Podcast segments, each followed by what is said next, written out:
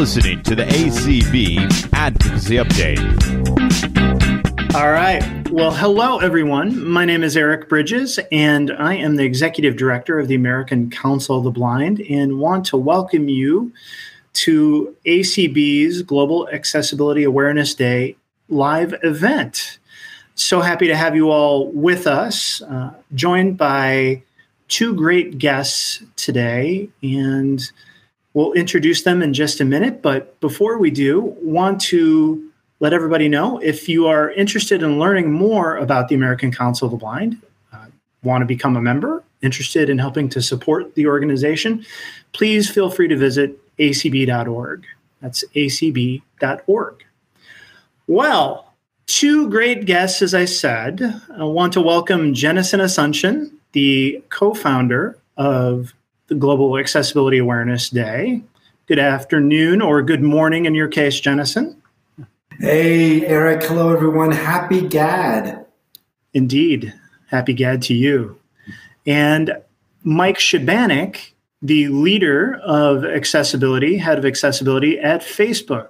Good morning to you, Mike. Hey, Eric. Great to be here with you. Hey, Jennison. Happy hey. GAD. Happy GAD. So, guys, uh, I thought we would do just a little intro for each of you. Um, Jennison, we'll start with you since you're you're the you're the the one that created this uh, this day a decade ago. Unbelievable, man! Ten years. yeah. Yeah, you don't look like a day over nine. So. it's those Asian, it's those Asian genes, man. I'll always look ten years younger than I am. there you go. Okay. Rumor has it, Jennison, you can't see, and that, that you're Canadian. That rumor, are yes. these two things true? Those are those are two truths.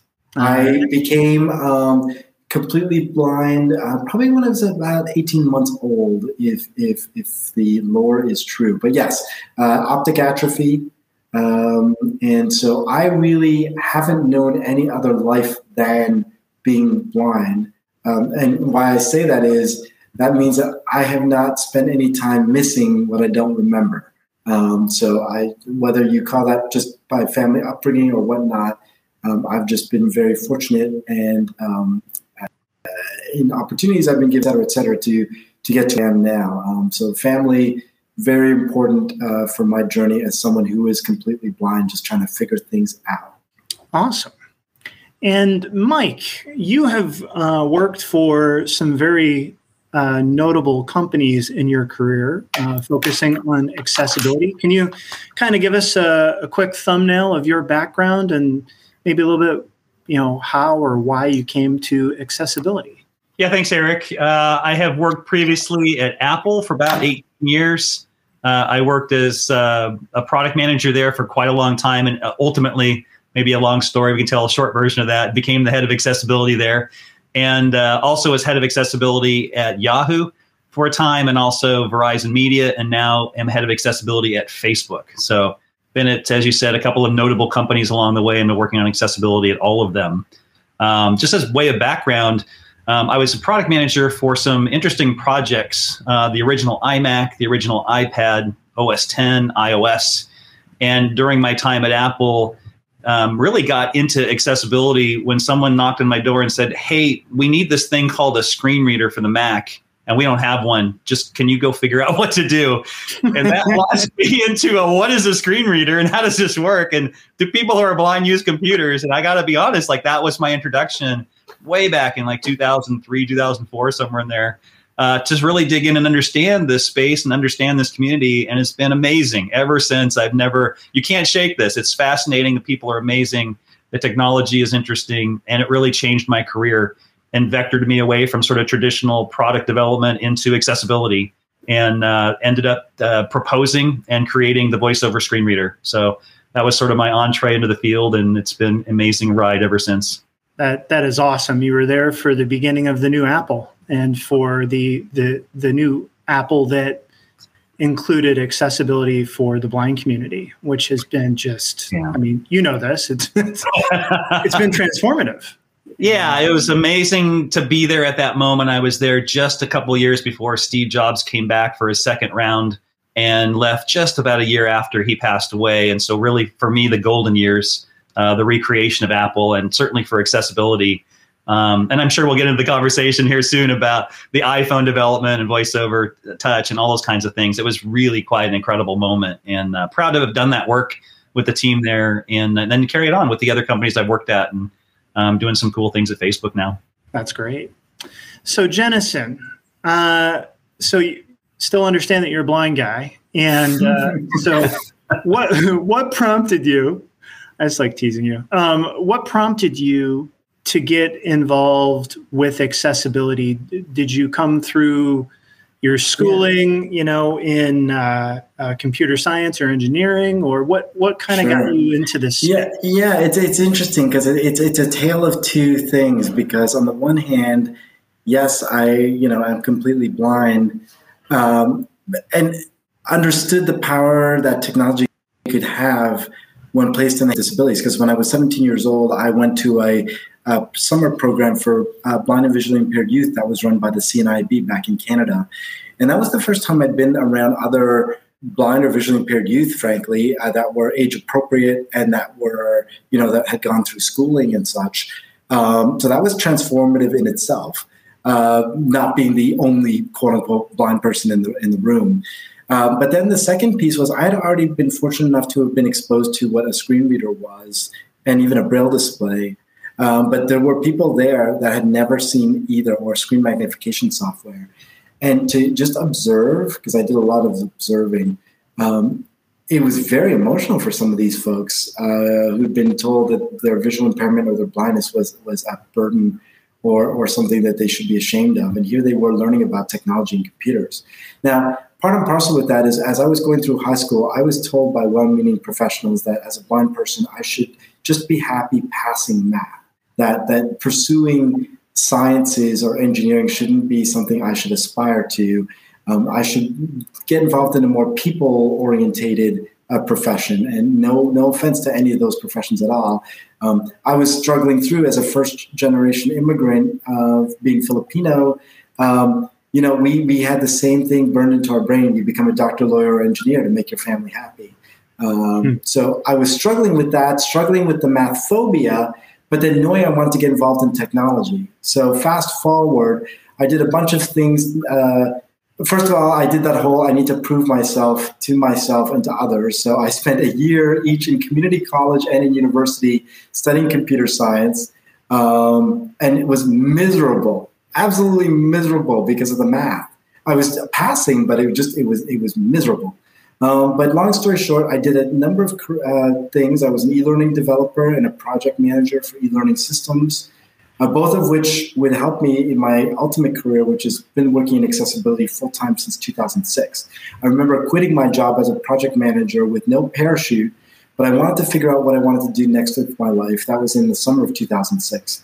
And friends of mine said, Hey, you've always cared about accessibility. Why don't you do something that you're passionate about? I was always of the mind that, hey, it would be too easy for me as the blind guy to work in accessibility. So part of it was that I didn't want to do it just because. I wanted to do it because it, it was going to be impactful. Um, and so I set on a journey from that point and interviewed at a lot of places and realized I didn't have the schooling because they were looking for QA testers, and I couldn't I couldn't answer half their questions. And I would stop the interviews and say, you know what, this is a waste of uh, both of our time. And then my resume got seen by the manager of the accessibility team at the Royal Bank of Canada in Toronto, and the rest was history. From there, uh, I got hired there and here I am now, uh, not this second, but in, general, I, I, live and work in the Silicon Valley. I'm here in Vegas uh, celebrating GAD uh, right now. But uh, that's my story in a nutshell. So it was quite a journey. I, am also blessed and grateful to have only be, been unemployed once by choice, and that was when I quit my job as a project manager, and the other in the 2001 recession. Um, so uh, I've been very fortunate that way as well. That's, that's, Eric, if I can jump in, yeah. I just want to add this about Jennison, knowing him now for many years. Uh, that Jennison is one of those great people that just connects people.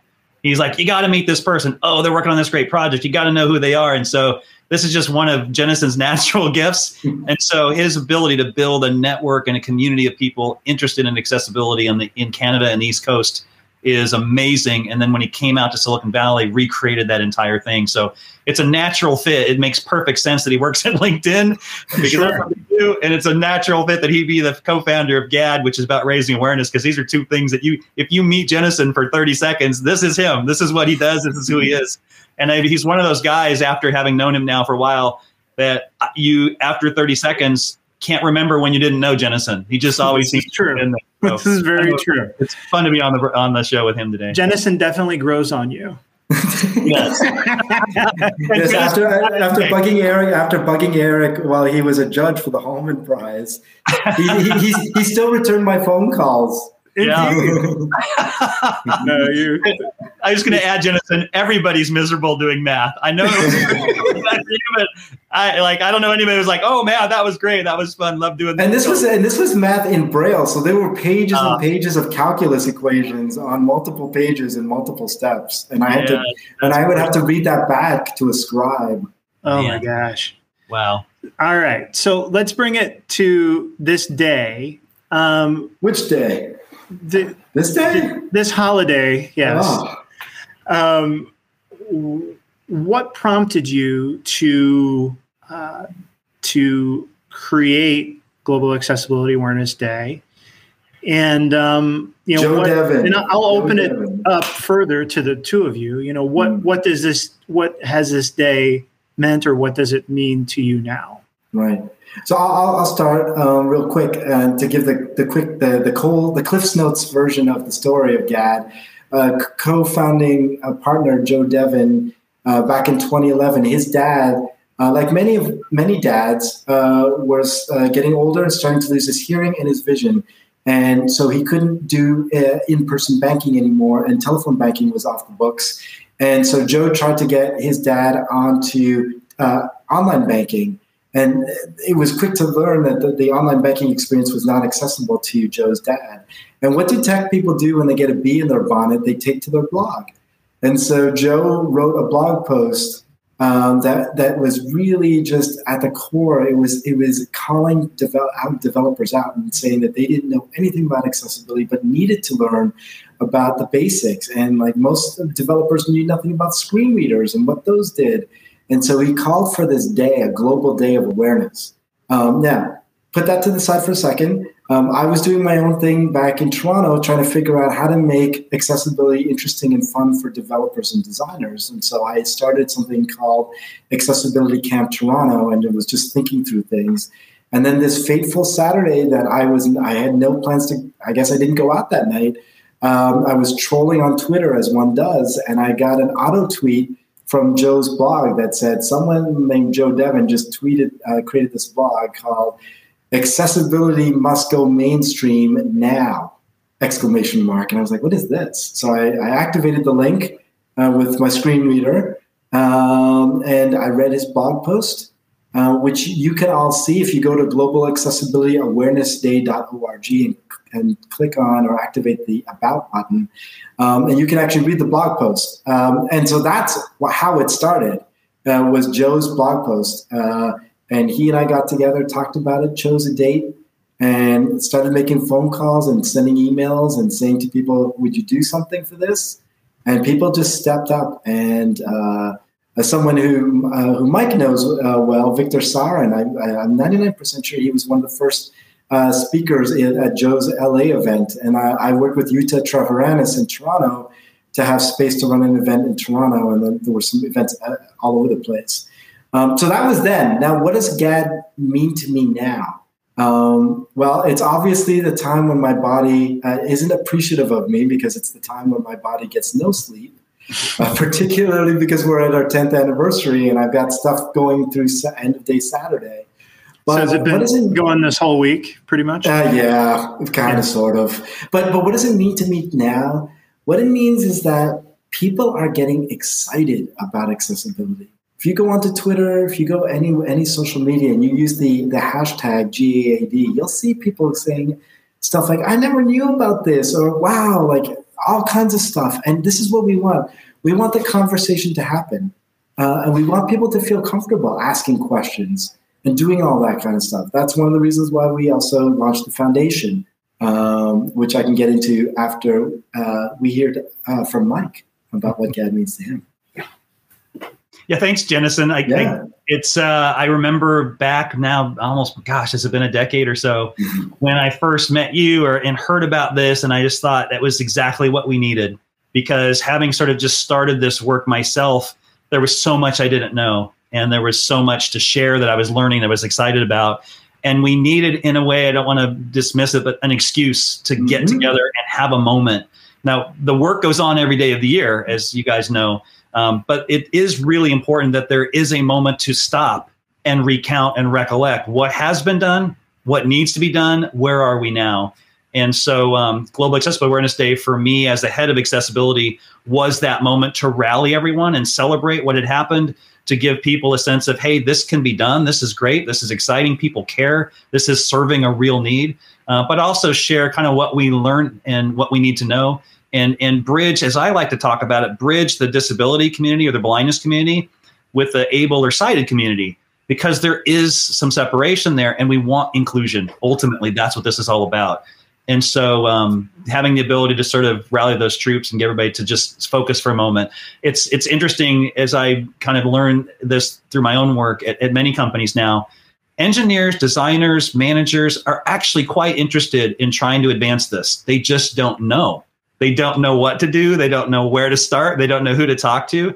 And i think Mhm. that's what gad's been doing is it's been bridging that gap of helping people understand oh this is what this means. This is why this is important. Here's how we can get started. Here's great examples of some amazing work that we can kind of use as our own example or guidepost. And so um, it has been absolutely invaluable for me in this technology space but also as a leader um, to try and bridge these cultures and advance the work And- Mike, and Mike, you've done uh, last year. Uh, you um, uh, along uh, through Facebook uh, took a really tangible step in that direction in, in taking what we what we call uh, and which is part of the foundation now the GAD pledge, which is an opportunity for organizations to uh, declare upfront that accessibility is a core value in in in, in their uh, frameworks. And I don't want to get too technical here, but there is uh, there is something called React Native, which is an open source framework which powers so many thousands of mobile uh, apps. And what what Mike did uh, with and working obviously within Facebook. And React Native being being um, so, something that um, is is Facebook is Facebook driven. Um, he arranged it that so that React Native would would take that step and become that much more accessible by taking the GAD pledge and and making the the code. And again, I'm simplifying this because I I, I don't want to get too geeky, but making those making those code snippets, those components accessible so that your everyday developer or designer didn't really need to think too too much about like the inner workings of everything. They knew that that these things are accessible if they're used in an accessible way following the documentation. And so mike i want to take the, the opportunity that we have here to thank you for doing that with react native. And i know that you you folks aren't over. You're still on your journey and you're going to continue Right. long past the pledge um, to do that. Um, but I will take this uh, for so. So thank you very much, Mike, for doing that. Oh, you're very welcome. Thanks for, for mentioning that, Jennison. I really appreciate it. And I have to say, it just ties so well into GAD when when you and Joe first approached me and said, "Hey, we have this idea of companies taking a pledge and making a moment," as we talked about. Mhm. And Joe likes to say it took Mike three minutes, three seconds to say that. If I could have said it faster, I would have. because it's such a great idea that again, like, this is work we were doing and wanted to do, but again, to rally around a moment to say, you know what, it's worth companies like Facebook to step up and be an example and lead and, Absolutely. and reinforce the need for companies to commit not only internally but publicly about the projects that they're working on for accessibility and react native as you mentioned is a great example it was invented by facebook but then made available to everyone in the world Mhm, through this thing called open source. So you can go to a website and download it and build on it and not just use it, but actually add to it. And we just wanted to make sure that anybody who was using that could make accessible apps for mobile phones. And as you said, it powers thousands and thousands of apps today. And we wanted no excuses for people to say, well, I couldn't make it accessible because the this kit, this framework, it wasn't helping me do that. So we wanted to make it super easy and and, send that signal that hey, if you're using this, make your apps accessible, make them work with screen readers. Um, so we are proud to do it, happy to do it, and I'm really thrilled to know um, that another company has stepped up and yeah, doing- well, another framework. Yes, so the Ember JS framework, which is which is uh, uh, powering many many websites around, uh, including LinkedIn's, uh, but others as well. Uh, they've they've uh, taken the pledge, so that you are you've handled the baton to to to the Ember JS crew, and we are just so delighted. And we're going to keep doing this. We are going to keep challenging and and having these open source projects uh, take on the pledge because the WebAIM um, survey that just came out recently, where they looked at the million, million top million websites, still 97.4% of all homepages out there have at least one accessibility issue. That's one accessibility issue too many. As myself, as a screen reader user or as a refreshable Braille user, yes, I am a Braille user. Um, I'll just slip that in there. Um, but yeah, I. Uh, you know we need to do we, we need to do a lot better so the gad pledge is one piece uh, that we have folded into the uh, just announced today uh, gad foundation. Cool. And we'll get to the foundation in a minute. Um, so like how we keep teasing about it? Can we? Yeah. It's a tease. It's great. Um, let's get into the way way back machine or the way back the way back machine. And um, go back you know a decade and think about sort of where the the, the accessibility landscape um, was then, um, I can remember, uh, you know, having an iPhone was probably an iPhone 4 mm-hmm. um, obviously using, uh, gosh, it may have still been Office 2003 um, in JAWS, um, but and and mainly utilizing uh, websites through a browser uh, on my on my laptop. Uh, and I think at that point it was still you know Internet Explorer was still probably the the leader, mm-hmm. and um, finding uh, all kinds of challenges utilizing websites, uh, mainly e-commerce. I would say was uh, a big challenge about a decade ago. Um, and apps were obviously becoming more prevalent for for mobile devices, uh, but apps were a lot more volatile from uh, update to update. Uh, accessibility could be destroyed or severely impacted, or something uh, away. The navigation could completely change at times from update to update. And I, I actually remember Facebook, the Facebook app um, had had challenges that we worked with Facebook through um, to, to, to correct. And um, th- these are some of my observations. So, kind of the user interface component, navigation um, were challenges. Um, Mike, in your you know in your roles during those kind of 11, 12, 13, um, you know, what did you see? What did you witness uh, inside the orgs that you were in? Well, we're going to need a couple of hours, Eric, to recount all of this. there's a there's a book somewhere. Like one, there's, there's only one or two things, right? Uh, I, I want to go like you went to the Wayback Machine ten years ago, but I want to go maybe to the way way back machine. All right. Up because I remember uh, as I was learning about these things and talking with friends who are blind and and and the stories they would tell me about wearing backpacks full of technology to walk down the street or to to hear something on a computer and the kludginess of like plugging together bits and parts and pieces in their garage and trying to figure all this stuff out. So the idea that you could have this mobile thing that fit in your hand that you could take anywhere that was always online, that was always connected, and was by the way a nice phone, but really was used for web browsing and apps and things, was kind of this magical moment. And and I think what made it particularly magical was um, that it was in, in iPhone 3GS and later so accessible out of the box. Mm-hmm. And for me, that's a real milestone. As one of the goals that I had as you know in, in, leading the project, and it's one of the things. Honestly, I don't know how well this story has been told or heard, but when I was proposing to build VoiceOver, I was a little anxious about how I was proposing this to our chief technology officer and so we walked through all the things that we could do and make a screen reader. And should we sell it or buy it or lease it or loan it or should it be built in? Should it be downloaded? All these different kinds of questions. And finally, and this was a good lesson to me, but finally he asked me, he says, I get the feeling that there's something else you're not asking or telling me because you're going through all these things and they all sound interesting, but there's nothing really revelatory here. And I finally just got to the point where I thought, you know what, I need to just go for it. And I said, honestly, I said, here's what I really want to do, but it sounds so ridiculous that I'm kind of ashamed to ask. And I should have been way more forward. So anybody out there who's listening to this story, be bold uh, because that's what leaders, great leaders, want. And so I said, what I really want to do, what I think really needs to be done, is that we should build the best one in the world and give it away for free and build it into everything we make. And he said, why would we do that? And I said, because it will change the world.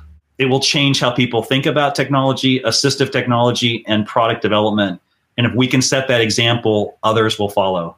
And so we, and he says, that I love and that I can take to Steve. And I said, great. And that's, he said, go make it and that's how it all got started for me and, and in a way rebirthed the accessibility at apple which had been great at this in the earlier days with the apple ii mm-hmm. um, alan brightman led that team was amazing but it, apple fell down and was really in deep trouble that kind of faded away and it was really needed a kickstart and this really got it going again and so that's how we got on the voiceover project and that led eventually we could never have done voice over the phone without having done it for the mac um, and what we learned and what we needed to do and, and building up um, relationships with the community. So those things were important. And I think now that we kind of, as you said, go back and think, what was life like 10 years ago? iPhone was just kind of getting rolling.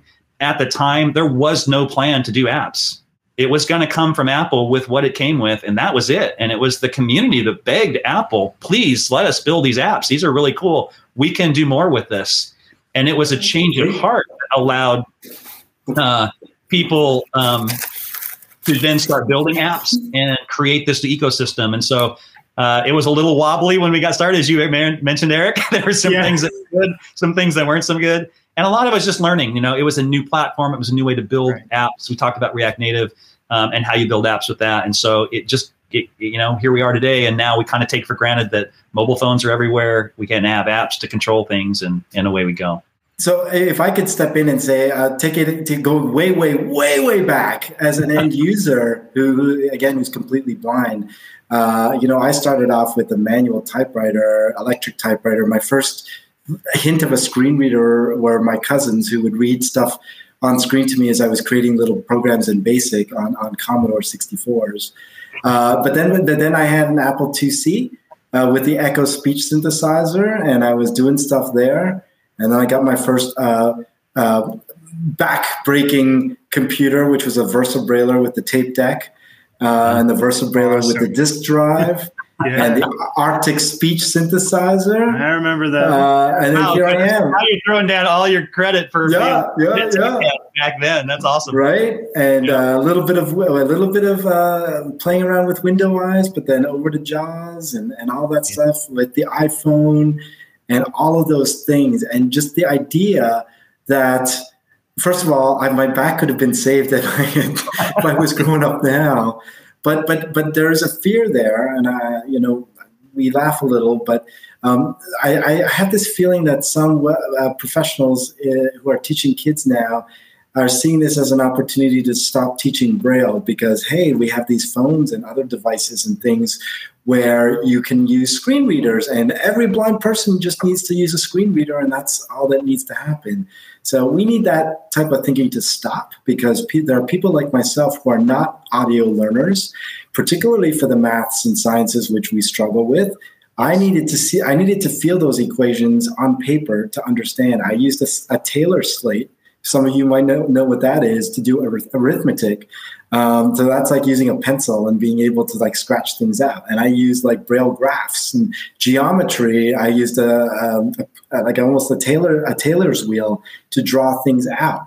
I needed to feel those things and see those things. Yeah, the, um, the spatial uh, yeah. component of it is really important, is yeah. it not? I mean, I'm I'm dealing with uh, a six year old son who's doing you know three digit uh, adding and subtraction, yeah. right? And he's yeah. he's very good. In about another year, I won't be able to help him with his math anymore. He will have yeah. gone by me. But yeah. you know, the the spatial nature of it, the showing your work. Um, eh, you know, as as blind people, I think we tend to have. Uh, almost like photographic memory or uh, not me we, we put stuff generally more in our head yeah yeah but there there are certain aspects of our lives where we need to have that with us at our yeah. at our at our fingertips. Um, Oh, I carry a slate and stylus in my backpack, you know, with my laptop because every once in a while, when I need when I give a talk, if I need to stay focused, I will have Braille index cards with just some keywords on them to keep me in mind. I wear a Braille watch um, because I want to be able to be discreet, looking at the time. Yeah. Um, so anyway, for for any number of reasons, I just I guess what I want to say is Braille is not dead. Uh, contrary to popular contrary to popular belief, uh, and if I have anything to say about it uh, blind kids should be given that opportunity, and obviously blind adults too. But amen. Uh, start, them, start them young. Start them young. Yep. Yeah, and I remember when this came up when we were building uh, voiceover initially, and people were like, "Are we going to do Braille or not?" I'm like, "What do you mean? It's online." They're like, "Well, you can do like electronic Braille and output to Braille devices." And we had uh, a really deep discussion about how important this was, and we got uh, a lot of lessons from the from the blind community about the need for Braille. And at that time, was probably you know, back in 2004 5, maybe at its lowest point. I don't know if it's gotten a ton worse now, but um, the idea of building Braille into the system and enabling people to output in Braille uh, or mm-hmm. use devices as you know, refreshable Braille displays, note takers, and things. Um, and that's it's the story behind why there's something called the Braille panel in VoiceOver. Oh. what we realized was there would be parents who are sighted at home working with their kids who are learning Braille, and they wouldn't be able to interact. And so we created a visual that you could huh. bring up on the screen that would show the braille dots and then the English or other language translation underneath nice. So that a sighted parent or tutor or coach or whoever could actually interact you know with that person using braille. And, and have those conversations and reinforce again just by being there yeah. by having braille in that system people were then more aware of it. They assumed it was of course you'd have to have braille. How could you not have braille? It's right there. And uh, that was our little tip of the cap to like how important braille is for literacy and for potential job employment later uh, that it should be considered part of the system as you go forward so a little backstory there but i thought it was no that's a, that, that's a, that that is amazing like I just, I, I, whenever I see new innovations, uh, I, I, like to see the fact that refreshable braille displays are getting a lot cheaper, so they yeah. become more financially accessible to more people. Um, I, I, I, don't know how the programs work here in the US in terms of whether there's opportunities in different states if you're someone who's blind to get subsidies for yes. getting uh, technology. I know in Canada, they, they in each province is different.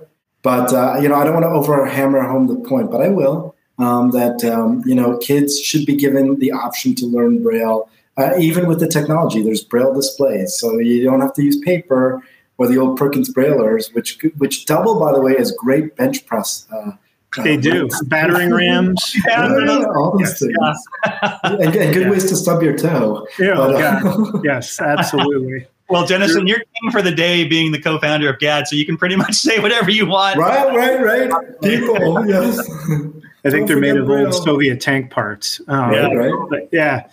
No, but, the, the Perkins Brailler was very important to me growing up, and I still um, we still have one at home um, nice. that I will, in a pinch, use to take notes for presentations that I'm going to be giving. Mm-hmm. Um, I still um, I'm not as good a reader as you, Jennison, but I I, I like my braille. Uh, yeah, to help prompt me I just, yeah. track.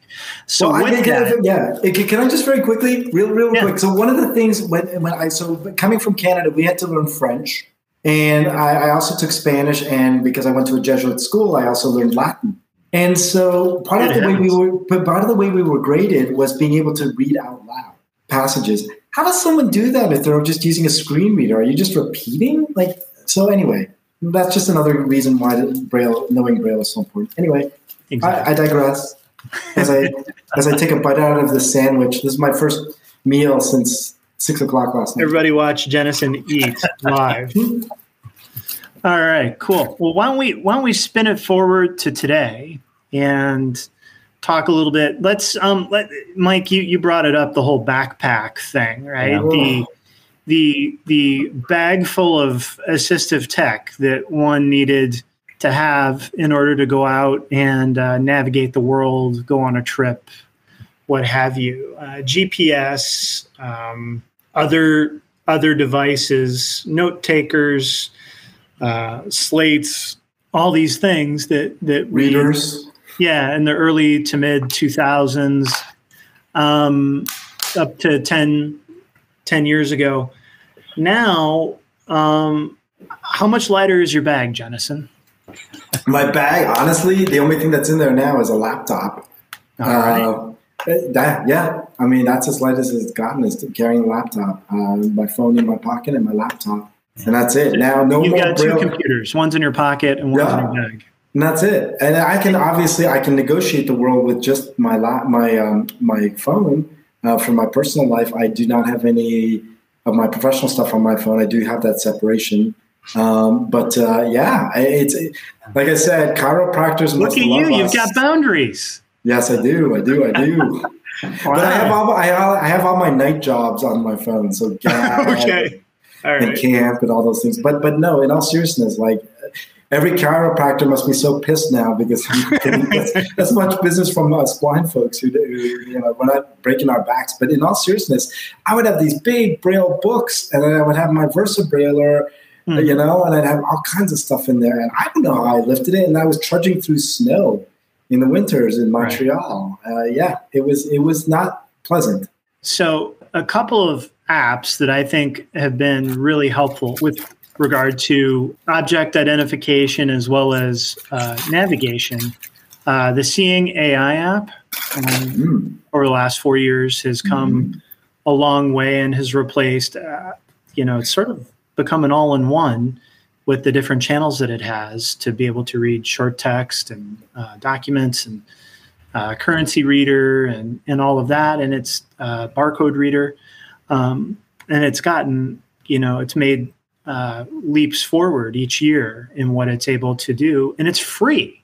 Um, Imagine that. which is which is also cool. And then Soundscape, which you know is really for outdoor navigation and being able to to locate uh, landmarks, um, has been a really nice app to have uh, in the arsenal. That again is free, and you know we were in this weird period probably seven eight years ago when you guys agree where there were apps that existed some of them were a lot better than others, and a lot of them cost money uh, monthly to be able to utilize. And to have a, a big company like Microsoft uh, step up and develop this and uh, have it available for free has been, um, you know, it's been a, a pretty noteworthy success. Yeah, I mean, I think this is what technically people call the consumerization of technology. Mm. You know, a long time ago, it was really special. It was hobbyist.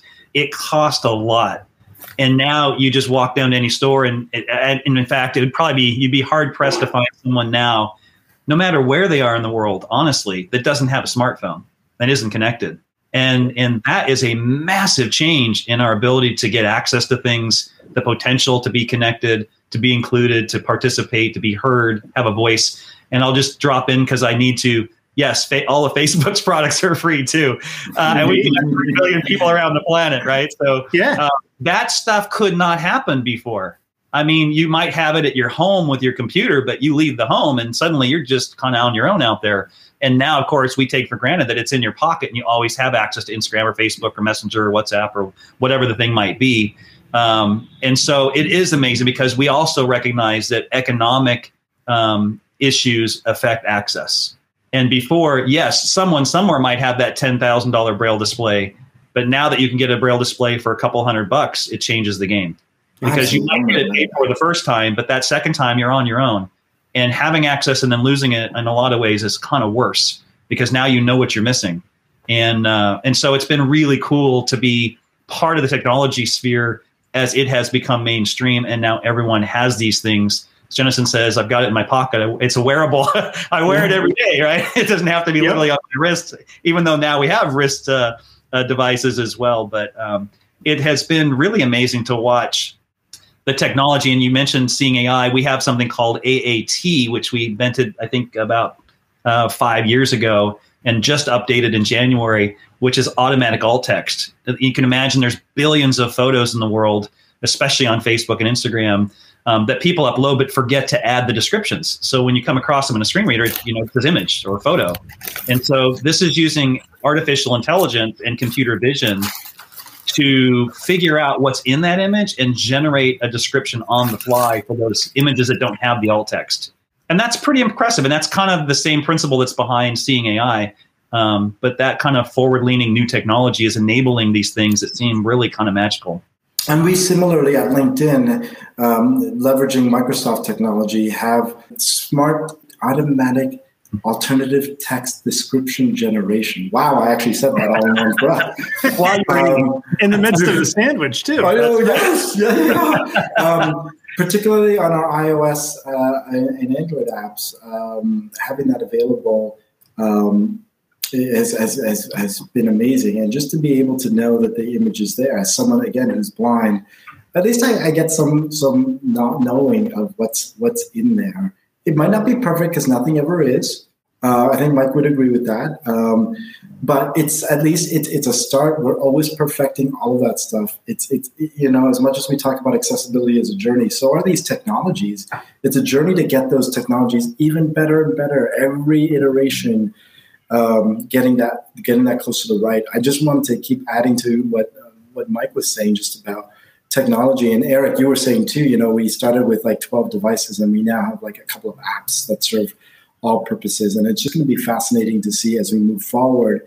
You know, who knows what the next technology is going to be? Uh, there's a lot of work being done on mixed reality, uh, augmented community, uh, augmented reality mixed reality, virtual reality, all of those things. And there's some really smart people working on making sure that stuff is accessible. And it's just, you know, now we're in a situation where we can get in at the ground level uh, to influence yeah. stuff. So, and, sure. yeah, I was going to add to Eric. The I think one of the most interesting and amazing developments that, at least being on the inside, never anticipated was this idea of of uh, phone controlled products where you buy something like your doorbell and you want to use it, find out who's at the door, but you don't have to get up and go to the door. You just pull out your phone and you check and you ask and you get that information. Um, you want to turn uh, on and off lights in your home or change the volume of speakers or whatever it happens to be. You just go to your phone in your pocket and you adjust those things through your phone because those smartphones, whether it's Android or iOS, are now so much more accessible. That's real. Like it's possible if those devices hadn't been made uh, as accessible as they are, then the idea of having phone controlled products really wouldn't exist in the way it does uh, for people who are blind. And, and I think that's one of the cool outcomes that no one could have anticipated, but now kind of seems to make perfect sense. Yeah, I have blind friends who use the like things like the Instapot, and they're telling me, "Yeah, I control stuff through my phone." And I'm like, I don't, yeah, I don't, I don't cook, so I gotta, I gotta check this out. Um, but I'm, I'm, like to Mike to your point. I mean, the big one of the big fears I, I have is as I'm starting to look at, at purchasing uh, uh, real estate is like the, the appliances that are already in place. And I know I could swap them out if I want to, but a lot of those have like on screen menu systems. Uh, and so the ability for me potentially to, to use my phone to control those um, and not even have any worry as to whether I could control yep. them as is. So, because why should I have to swap out my washing machine? Why should I have to swap out my my oven and stove just because it, it's it's a touch screen and I might not be able to use it as it is, but if I could control it through my phone using voiceover, um, my goodness, like sky's yeah. the limit. Sky is the limit. My, my yeah. wife and I are having these same discussions because we have uh, appliances that we inherited when we bought our home nine years ago, and they are now getting very old. Mm-hmm. And you know, having it having it through your phone or through you know, uh, an Echo uh, Alexa enabled device of some sort or or Google yeah. uh, to be able to to tell it to do whatever preheat at 350. Mm-hmm. Um, but but ensuring that that stuff is going to be accessible when we buy it, right? That's been one of the fears of our community down through the years, is that something will report to be accessible, in, in particular in the appliance world, right? And we don't that's an area that we've not really um, touched a lot upon in a lot of the technology talks that um, are done. Um, Hardware is the area where we live, yeah. you know, where we live, right? Yeah. And it's it's a key, and they're often uh, significant purchases, right, in terms of dollars. And mm-hmm. buying one and bringing it home, and then having it be as useful as a brick to you is uh, yeah that's a downer, right? So yeah. massive bummer. Yeah. yeah. absolutely. So let's spin it forward here as we sort of uh, look to conclude. And, and by the way, guys, we've we've gone like over 45 minutes, and it feels like it's been about 10. Um, yeah. and, um, so we are where we are today. Um, you know, from the two of you, I'm interested. Um, you know, where are the gaps that still exist, and where do we where do you think we're going to be in five years with some of these gaps? You know, the the you know the the AI component, you know, which we haven't really said AI very much today, but apps like AAT and Seeing AI and and all of that rely heavily upon AI mm-hmm. um, to to provide us the information that we need, as well as within you know the Facebook app is probably the the most readily um, recognizable area, right? Where where AI is playing a role in terms of photos that, that blind people can literally hear as they're scrolling through their news feeds. But where, you know, from where we are today, the gaps that exist today to the next five years, what, what do we need to, what, where do we need to go? What do we need as, you know, as the tech sector or other sectors, wh- what investments need to be made in order to ensure that we, uh, number one, don't lose footing, uh, but are able to, to, uh, you know, collapse those gaps and continue moving forward? One of one of the things, uh, a simple thing that needs to happen is your everyday designer, developer, engineer, product manager. I hear this so often saying, like, where are these folks with disabilities or impairments? We'd love to just have an opportunity to chat, even for like an hour, just to find out what technology are they using, what's working, what's not. There isn't enough of that kind of conversation, and I'm not suggesting uh, like a user research study, which is a lot more uh, methodologically based, but just a conversation with people. Um, and I know for a fact that there are lots of blind and visually impaired folks out there who would love to talk to your everyday engineer yes. designer. We are uh, out there. you are out there. So, um, you know, preemptively, I will mention uh, something called the GAAD Exchange, is going to help try to help close that gap. That's another piece of the GAAD Foundation, which we announced today. And it's going to be a platform where your everyday designer, developer, et cetera, et cetera, can um, express interest in wanting to speak to someone who may happen to have a specific disability or impairment about their day-to-day use of technology and just we want we want that conversation we want that conversation to happen early and often uh, because being enough. So that's that's one area that, that investment that we're hoping we'll, we'll do. Um, something that Mike that's close to Mike and my hearts are making sure that students who are graduating from computer science, engineering, design, and related disciplines have fundamental knowledge of both disability and accessibility as, as they're as they're learning how to build technology because they're going to graduate. yeah and yes teach access. And so we have an ambitious goal um, me through linkedin's affiliation with teach access and certainly facebook's affiliation um, with teach access. We have this ambitious goal of meeting uh, 1 million students by 2030 having graduated with some knowledge of accessibility uh, because that's where all, a lot of this stuff starts. If the students are the ones saying, you know, hey, what about accessibility? You know, on the one hand, or if a project team is like, we need to make this accessible, and, and people are saying, yeah, we know how to do this, as opposed to, oh my gosh, where do I start? Um, so two two big areas that are things that pe- people might not automatically think of. They might talk about like test automation, which is obviously important, and some of the more like making making those tools more accessible and available yes. But there's some there is some like people aspects and culture change that needs to happen if, if we are going to really make a dent in in in this problem space that that mike and i work in yeah, Jennison, you hit so many great topics in there that we could be talking for a lot longer. um, but I want to reemphasize Teach Access because you and I both have been, mm. you know, real champions of this from the very start. Yeah. But this idea that we want students graduating to be prepared and ready to build an accessible future when they get to these jobs in tech and other places.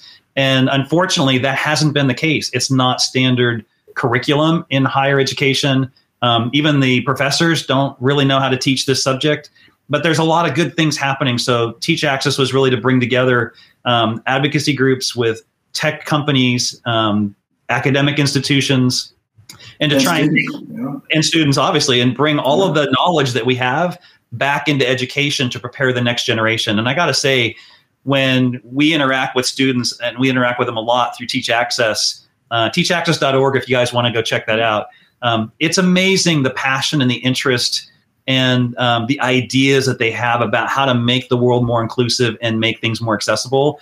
So I'm really optimistic about when you say the next five years, what will it be like? Well, a couple things. First of all, you're going to find Facebook apps even more accessible than they are today. They're going to be way greater, and we're going to have some really cool innovations. So be prepared, Absolutely. buckle up for those. Those are going to be awesome. Uh, the the other thing is, I think we're going to have an entirely new generation of uh, technologists coming in who are now used to standard products, if you will, um, that have accessibility built into them, and assume that.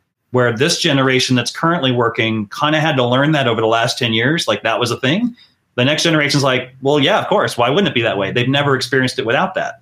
And that's a great change in mentality and in culture. And so I'm really optimistic about where things are going. I think the other thing, too, and I think you started to touch on this earlier, was uh, what we call XR or extended reality. And so when we think about the technology of choice today, it's a mobile phone. You get it, you have it. We talk about everybody in the world having one. But as we move forward, this idea of having artificial reality glasses or XR or virtual reality goggles and being able to travel when you can't travel or meet people who you can't be with personally or work in an office environment from your home within this new virtual world of having senses and capabilities you don't have today in the physical space but you could have in the virtual space these are all things that are actually happening now um, and are really really exciting and there's a good chance in five years that will be the technology you reach for first because it's so compelling. Um, and we're it's an open field in terms of access. It's in the very early stages, like an iPhone when it was back in 2008. You know, what's access? What does that mean? How are we going to build it? And there were people at the time fearing that that product would not be accessible and would actually undo because it's touchscreen based and it's just flat glass. It was scary, Mike.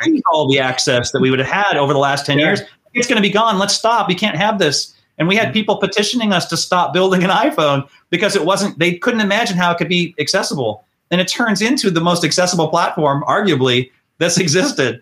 And so I think I have that same optimism when it comes to these virtual reality goggles and AR glasses and, and other types of extended reality that it is such an incredible new leap forward that the things that we can do if we choose to do them, which I'm we're working really hard to make sure that's a thing, through XR Access and mm. XR Education. I was just going to bring that up. Yeah, like those are groups of, of industry players that are getting together again with people who represent uh, different disabilities to say, let's not wait three or five or 10 years to make these accessible. Let's start now. So as these things begin to come out, they're accessible from the beginning and not at the end. And so there's a, it's pretty exciting time actually to imagine what the world will be like in five years and beyond um, it can be way more accessible and there's a lot of work to be done no question um, but we're starting to see all the things coming together to make that happen outstanding well guys as we uh, as we conclude here i'd love to give each of you just a minute just to in closing if you've got you know uh, some parting thoughts that you'd want to share with the audience Jennison. Uh, yeah, sure. I'll, I'll, I'll start. Um, I, I, encourage folks to visit gaad.foundation um, to check out what what Joe and I have planned with with the foundation. Um, those of you who are interested, uh, there's a meetup happening uh, between 4:30 and 6:30 p.m. today, uh, May 20th. That's Pacific uh, Standard uh, Time. Uh, if you go to meetup.com forward slash A11Y Bay, we will be talking about accessibility there. follow the GAAD hashtag on Twitter or your favorite social media. And Eric, I just want to say, like, thank you for giving myself a an opportunity to chat it up with Mike, because uh, we don't we don't get to do that nearly enough. But I, I always am learning so much uh, through Mike's generosity and sharing history, um, and and and just sharing experience that way. So thank you to both of you for this morning, and happy GAAD. Yeah, thanks, Jennison. I so appreciate it. And you're right, we're so busy in our jobs, we don't always get a chance to get together. So if it's in front of everybody in public, it's awesome. there, certainly, for sure. So thank you for uh, inviting me to join. It has been an honor and a privilege to kind of think back over the last 10 years and maybe even a little further about where we've been and where we're going and the, the progress that we made. That is what GAAD is all about, is to bring awareness mm-hmm. to what's been happening and where are we and, and who else is involved in this work. As I said, I'm really optimistic, um, and I think it's a pretty exciting time. Um, if you want to learn more about what's going on at Facebook, visit our facebook.com slash accessibility page. and kind of keep track of what's going on there. And certainly I want to encourage people to check out teachaccess.org. Mm. Um, and if they're kind of interested in that XR space, go check out XR Access and XRA, two groups uh, that are really going to be forming the future of a lot of the technology you'll be using uh, going forward. So um, pretty cool times. And I can't wait till the next GAAD. Uh, there'll be a lot more to share and talk about. Um, I'm so. going to be in Mongolia. we will be in person together in one place. That would be a, right? a really cool that would be fun next year to do a reunion and uh, in Mongolia. Mon- oh, in Mongolia, well, wherever. We have some Mongolian beef. That sounds oh, delicious. Hey, hey, yeah, do that. Yep. All but right. thank you. Well, cool guys. Well, hey, um, thanks so much, uh, Jennison and Mike, for joining us today. Uh, as we leave, uh, there was another big thing that took place today. The registration for our annual uh, conference and convention opened today, uh, July 16th to the 23rd. It's virtual this year. And uh, so, if you're interested in looking at what's going to take place, we've got over 130 breakouts uh, that have been lined up so far and about eight days worth of content. So, please feel free to visit www.acbconvention.org to look at that stuff and register. Uh, registration's open until the 28th of June. And then, uh, in addition to that, uh, as I said in the beginning, to learn more about us, please feel free to visit www.acb.org to learn about the great work that we do, uh, learn how you can become a member, or if you want to support the organization, uh, please feel free to hit the donate button. And uh, again, thanks so much, everybody, for joining us today. Look forward to being back with you all again soon. And as always, keep advocating. Take care.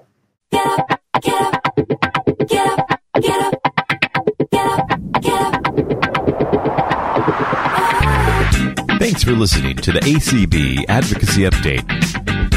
You can reach us by emailing advocacy at acb.org the ACB Advocacy Update is a production of the American Council of the Blind in Alexandria, Virginia.